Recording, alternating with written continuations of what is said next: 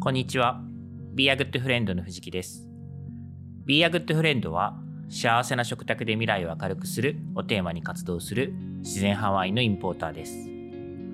このポッドキャストではワインは大好きだけれどそんなに詳しくないという方のために今よりもっと自然派ワインとお友達になれるようなヒントをお届けしたいと思っています。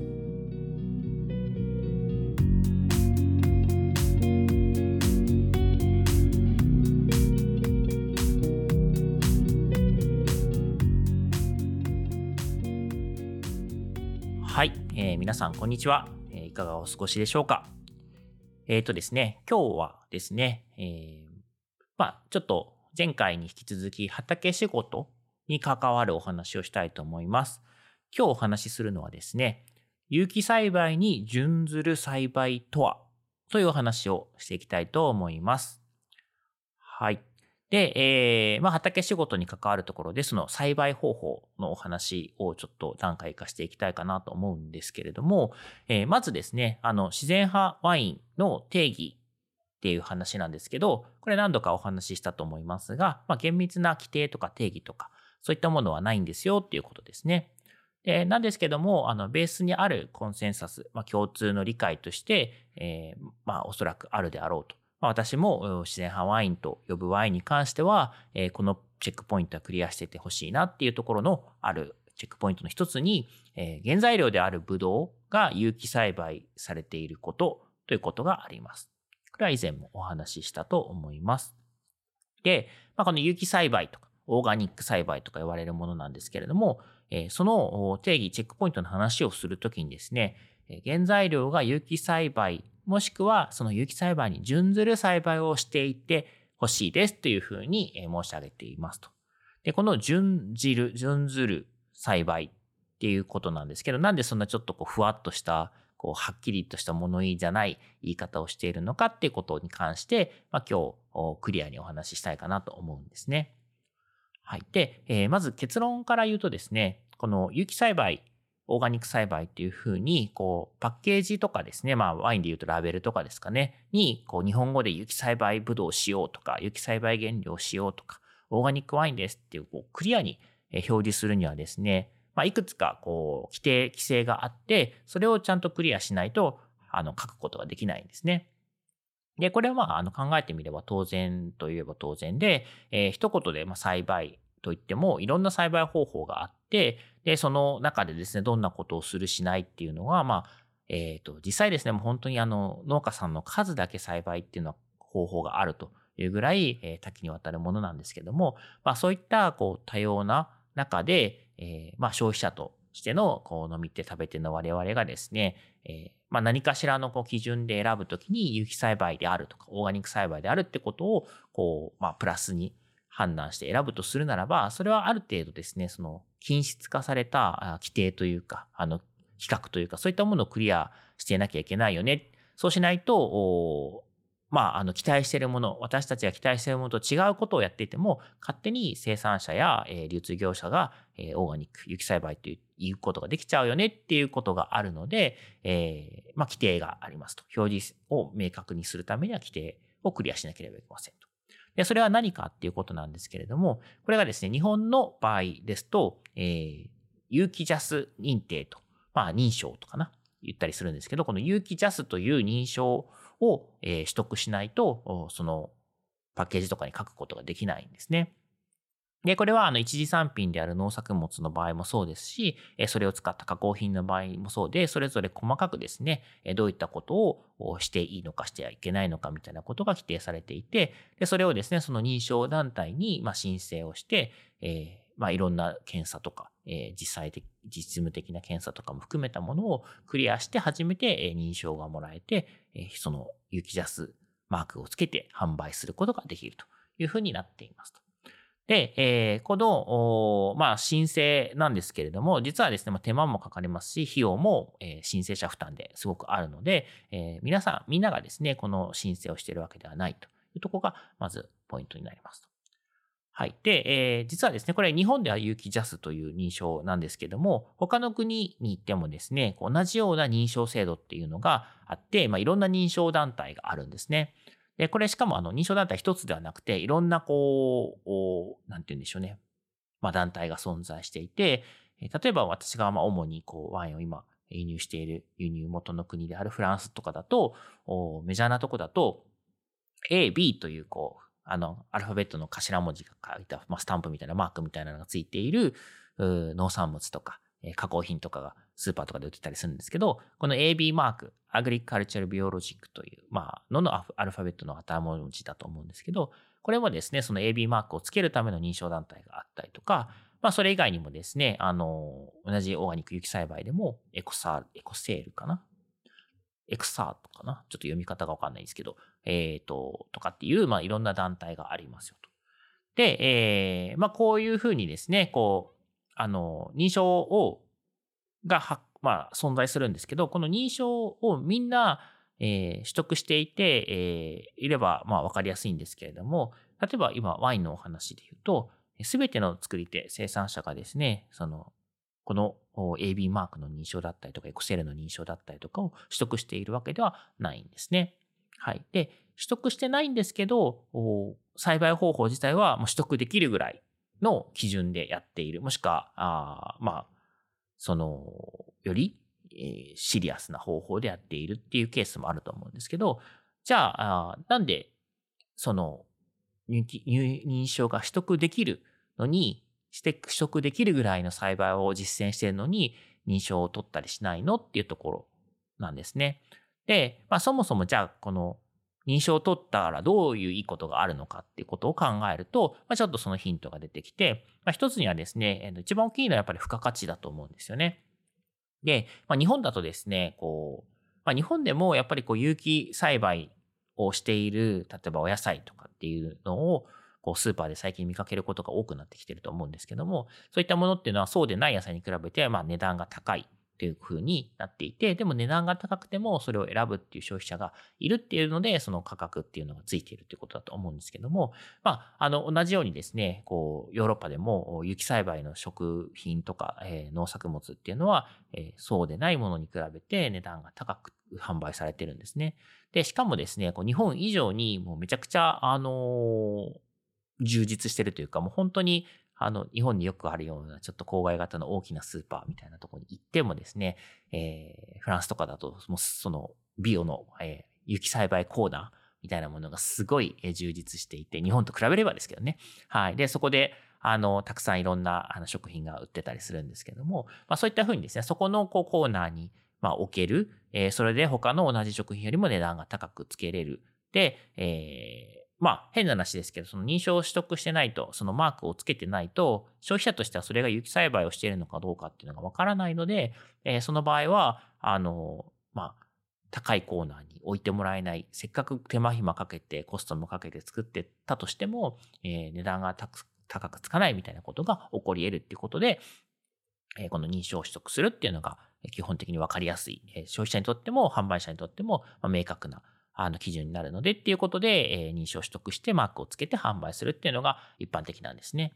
で、ただしですね、これあの日本同様にですね、申請にもあの手間もかかりますし、えー、まあ、書類とかいろいろ出さなきゃいけないとか、えー、多分実地の検査があったりとかするケースもあると思うんですけど、そういったふうに手間もかかるし、その費用がまあ結構安くないみたいで、まあまあな費用を払って、その、えー、認証を取らなければいけないということなんですね。で、まあ、ここで重要、その作り手によってではね、あの、いろんな考え方があって、えー、まあ、認証取得できるような、あの、それに、まあ、有機栽培に準じる栽培をしているけれども、別にこの費用をかけてまでですね、その認証取得しても、自分のワインの販売とか、えー、お客さんへのメッセージとしてはあんま関係ないなって思ってる人たちもいるんですね。つまりまあ自分のところにさ、会いに来て話して、えー、ワインをこう買っていく人とか託していく人とかにとっては、まあ、まあ僕が話して、私が話して見ればわかるじゃんみたいな、まあ見てもわかんないんですけど、あの、ね、365日ずっと見てるわけではないので、ただまあ信頼してもらって、えー、商品託して、ワインを託していく中で、別にその第三者に費用を払ってまで認証してもらう必要ないよねっていうふうに言うケースもありますし、あと、まあもうちょっと複雑なのはですね、実は認証はもうお金払って取得してますと。ところが、ワインのラベルには書いてませんっていうケースもあるんですね。で、これは、えっ、ー、と、まあ、プライドというか、もう認証取得できるぐらいの有機栽培してるんですよ。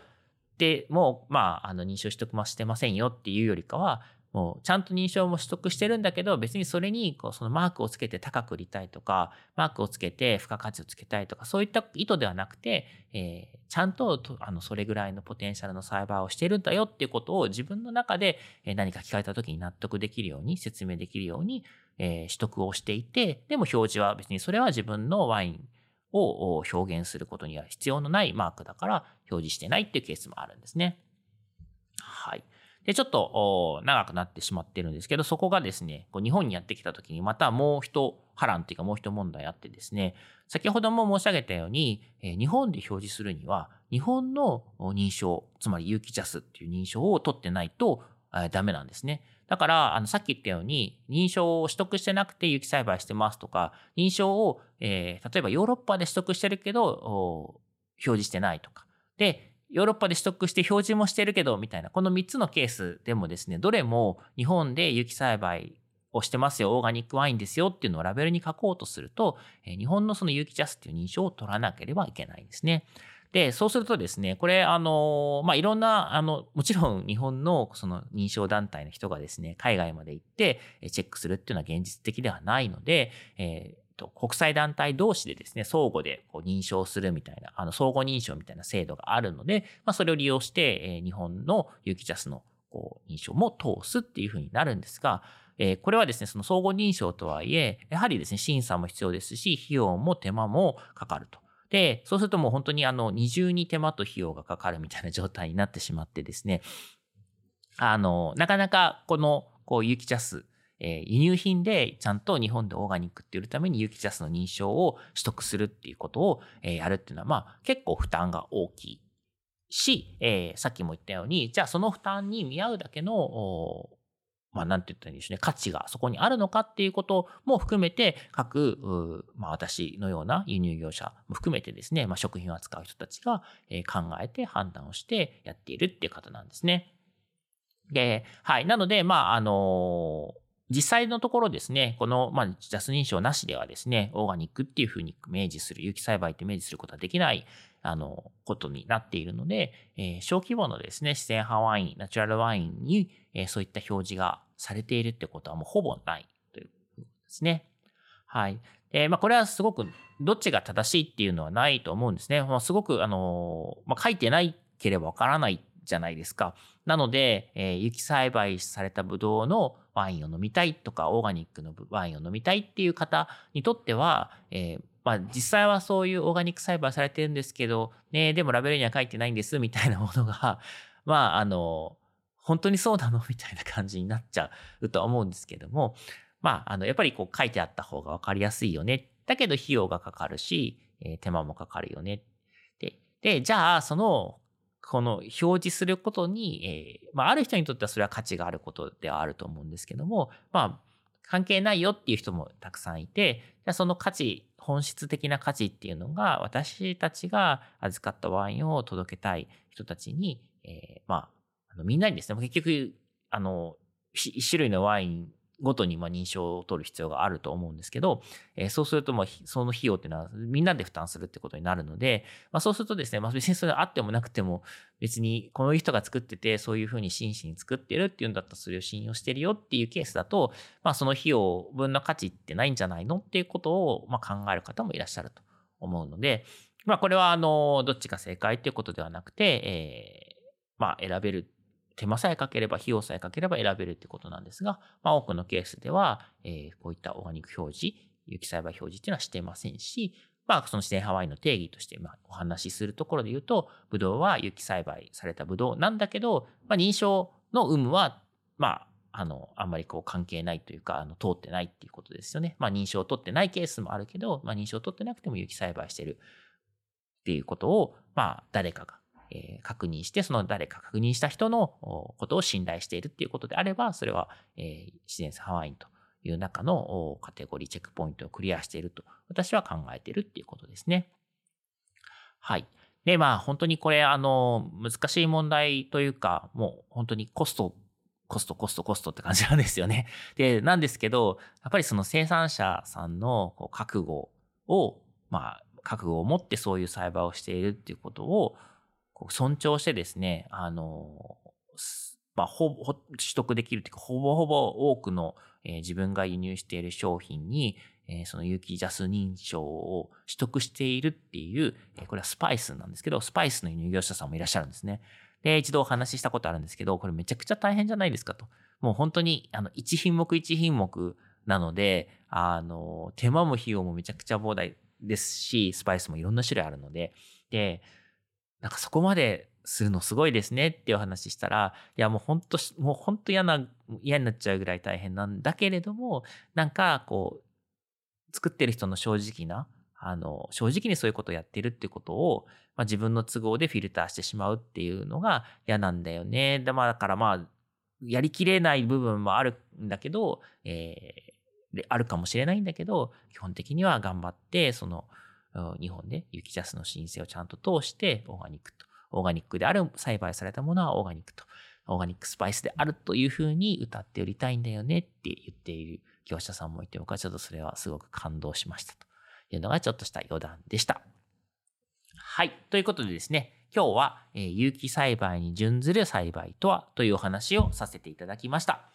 このポッドキャストを聞いた感想やコメント、ご質問などは、番組名、自然ハワインとお友達とハッシュタグをつけて、Twitter、Facebook、Instagram などでお寄せいただけるととても嬉しいです。いただいたご質問には、この配信の中でお答えしていきたいと思っています。今日も最後までありがとうございました。